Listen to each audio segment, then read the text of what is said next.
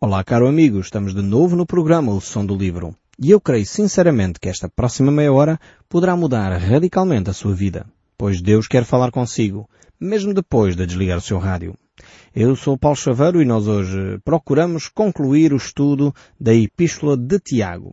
Nós vamos procurar ler a partir do capítulo 5, verso 13. Nós já comentámos este verso 13, 14 e 15, mas eu gostaria de voltar a ele Tal é a riqueza destes textos uh, e tão vitais são para a nossa vida, para a nossa saúde integral, que vale a pena voltarmos a estes textos e relermos a título de introdução do nosso programa hoje, que será, de alguma forma, para concluirmos a carta de Tiago. No próximo programa, eh, nós iremos voltar ao Velho Testamento e iremos olhar para o livro de Joel no Velho Testamento. Mas hoje eh, vamos concluir então aqui a carta de Tiago, no capítulo 5, o verso 13. Diz assim, Está alguém entre vós sofrendo? Faça oração.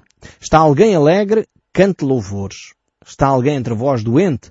Chama os presbíteros da igreja e estes façam oração sobre ele ungindo com óleo em nome do Senhor. E a oração da fé salvará o enfermo, e o Senhor o levantará. E se houver cometido pecados, ser-lhe-ão perdoados. Então temos aqui estes textos uh, extremamente ricos um, ehm, e vemos como Deus, o grande e supremo Criador, é movido de compaixão por cada um de nós. Ele vê o nosso estado em que nós andamos, Ele vê a nossa fragilidade, Ele vê a nossa fraqueza e Ele age em nosso favor. Isto é a manifestação de um coração amoroso, o coração amoroso de Deus por cada um de nós. Uh, vemos aqui uh, que Deus enviou o seu Filho ao mundo uh, porque Ele amava cada um de nós. E Ele foi enviado ao mundo como esse grande e supremo sumo sacerdote, como grande e supremo médico, para sarar todas as nossas enfermidades. E aqui não só as enfermidades físicas. Muitas vezes nós limitamos eh, a ação de Deus. Eh, aliás, um estudo eh, relativamente recente indicava que cerca de 70% das nossas enfermidades são de ordem psicossomática. Eu fiquei alarmadíssimo com este número.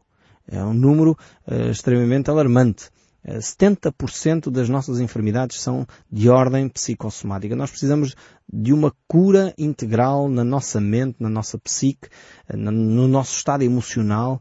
Aliás, já se diz que, que as doenças deste século, século XXI, são de ordem emocional. São pandemias que estão a afetar todo o Ocidente, toda a zona desenvolvida, chamada desenvolvida, são as doenças da alma, doenças do espírito, doenças onde a pessoa entra em depressão, as doenças como a solidão, doenças que têm a ver com as emoções das pessoas. E Cristo veio exatamente para preencher este vazio.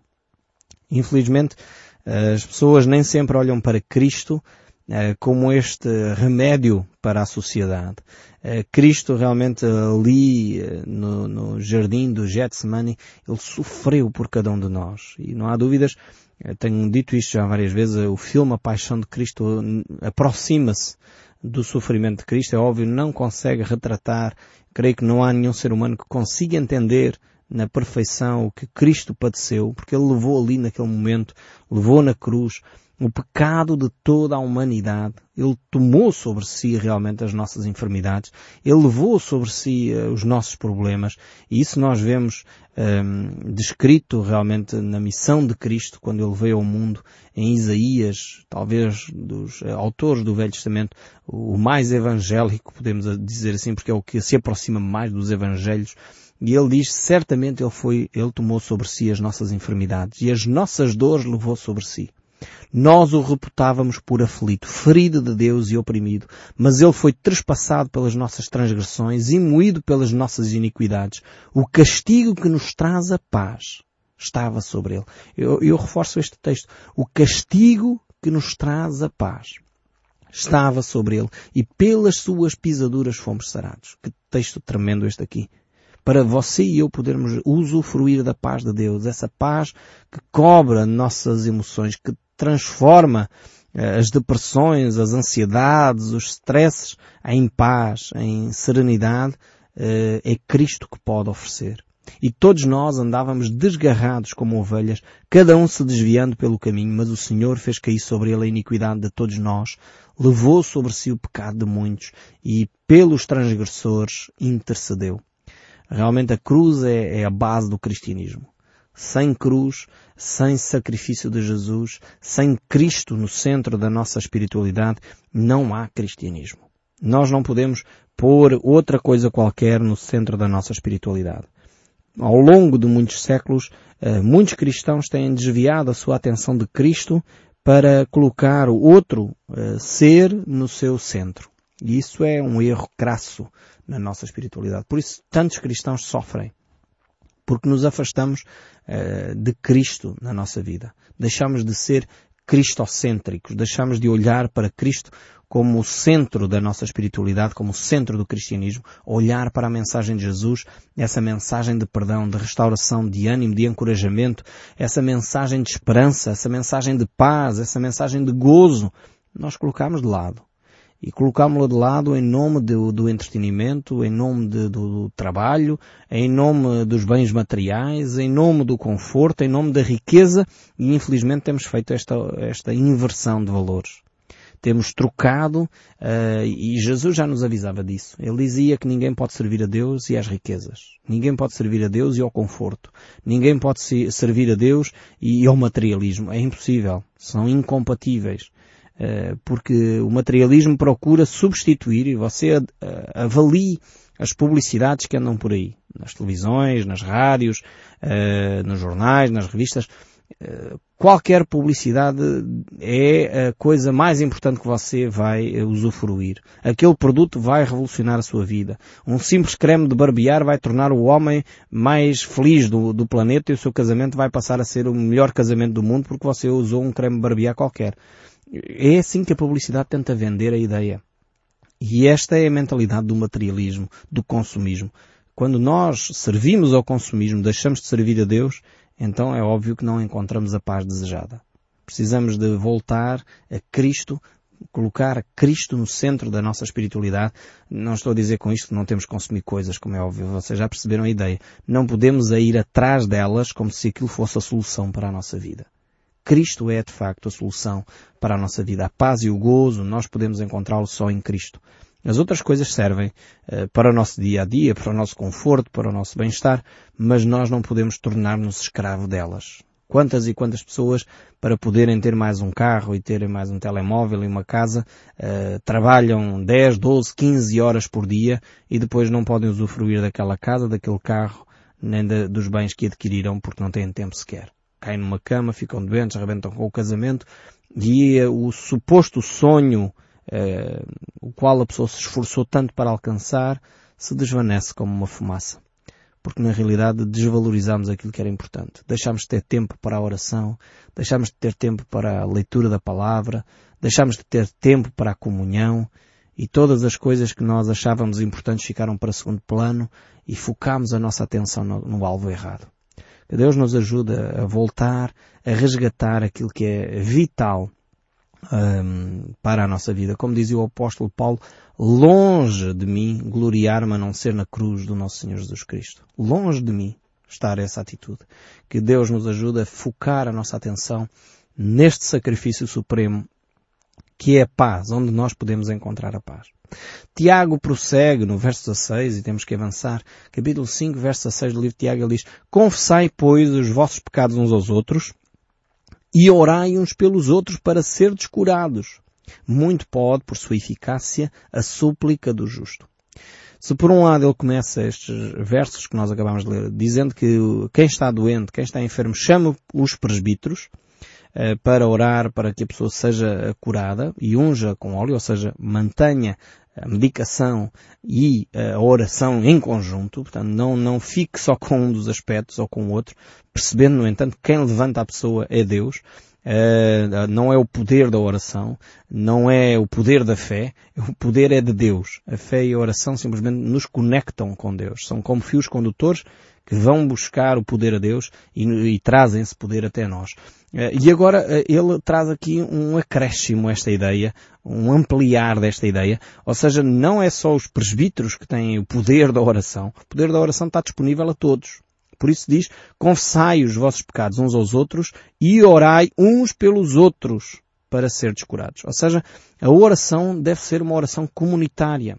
Cada um de nós pode orar pelo seu próximo. A oração não é algo que é detentora só da liderança. Não é só a liderança que detém a oração como assim uma coisa muito especial e que mais ninguém pode fazer. Não. Todas as pessoas podem orar. Todas as pessoas podem orar para que a outra pessoa seja curada. Todas as pessoas podem orar pedindo a Deus direção para a vida de alguém. Todas as pessoas podem orar pedindo a bênção de Deus para a vida de alguém. Isto é, é, é algo que está acessível a todas as pessoas que quiserem. Então orai uns pelos outros. E depois tem aqui uh, outra coisa extremamente interessante, que é a confissão dos pecados. Aqui esta ideia de confissão dos pecados uh, é extremamente importante também. Primeiro é confessar os vossos pecados uns aos outros. Uh, temos que esclarecer aqui um, um, pouco esta ideia. Que tipo de confissão é esta ou, ou quem são estes uns aos outros? Em primeiro lugar, há necessidade de entender bem o texto. Uh, creio que é o primeiro aspecto que sai, obviamente, deste, deste lugar aqui é que eu devo confessar o meu pecado, em primeiro lugar, a quem ofendi. Quer dizer, eu não, não vou falar uh, com uma, um amigo meu de alguma coisa que eu fiz de errado. Uh, vamos supor que eu uh, fiz, dei uma palavra torta ao Manuel. E, o Manuel ficou ofendido comigo, como é óbvio. E eu vou confessar o meu pecado ao Joaquim. E disse, ai, olha, fiz tanto mal, disse uma palavra amarga ao, Manuel, mas entretanto não fui ter com o Manuel pedir-lhe perdão. Então, aqui a ideia de confessar os pecados uns aos outros é, primeiro vai ter com o Manuel e confessa o teu pecado ao Manuel. Diz, olha, desculpa, de facto errei, não devia ter dito, peço perdão por aquilo que eu fiz. Esta é uma primeiríssima relação deste texto bíblico. Portanto, a ideia não é andar a espalhar o meu pecado para toda a gente. Uh, o primeiro aspecto desta confissão é, é, confessar a quem eu ofendi, a quem eu martirizei. Quantas pessoas eu conheço que dizem que estão arrependidas, que estão, uh, enfim, que querem ser perdoadas, mas não têm a coragem de ter com quem ofenderam e pedir perdão à pessoa que ofenderam. Este é básico, é o primeiro passo, sem qualquer contorno das Escrituras. A Bíblia diz, se tu tens, uh, vais até o altar, diz isto as Escrituras, vais até o altar para louvar o teu Deus. Chegas lá, lembras-te que ofendeste o teu irmão, deixa ali a tua oferta. Vai primeiro e reconcilia-te com o teu irmão e depois então vem fazer a tua oferta. Ou seja, Deus diz que nem, não vale a pena sequer fazer cultos de adoração, cultos de louvor fantástico se tens problema com o teu irmão. Vai primeiro reconciliar-te. Vai confessar o teu pecado àquele teu irmão, vai pedir perdão àquele que ofendestes e então depois vem e faz a tua oferta. Deus não está a dizer para deixar de fazer ofertas, atenção, não está a dizer para deixar de fazer cultos de louvor. Não, diz é, vai primeiro reconciliar-te. Não há possibilidade de nós uh, dirigirmos louvor, não há possibilidade de nós fazermos cultos de adoração, uh, se primeiro não dermos este passo. De ir ter com o irmão que ofendemos e então reconciliarmos com ele. Eh, é, é um dos aspectos importantíssimos uh, da nossa, da nossa hum, adoração, da nossa vida espiritual. É tão vital que o nosso Senhor Jesus Cristo, uh, na oração, bonita oração, que é a oração do Pai Nosso, uh, ele diz isto mesmo. Eu gostaria de, talvez consigo, uh, lermos, ou orarmos, ou fazermos a oração do Pai Nosso aqui juntos. Eu creio que muitos dos nossos ouvintes conhecem esta oração uh, muito, muito bem. Mas precisamos de entender o que estamos a dizer. Aliás, eu gostaria de ler este texto da, da Bíblia, porque é tremendo este, este texto que encontramos na Bíblia, que tem a oração do Pai Nosso. É no Evangelho de São Mateus, capítulo 6. E eu gostaria de ler a partir do verso 7. Não é só a oração do Pai Nosso. Jesus, ele coloca nesta secção todas as recomendações para nós não fazermos erros. Mas infelizmente, quantos de nós usamos esta oração como, como uma repetição? E Jesus diz assim em Mateus 6, 7. E quando orardes, não useis de vãs repetições. Eu vou ler esta parte outra vez. E orando, ou quando orardes, não useis de vãs repetições.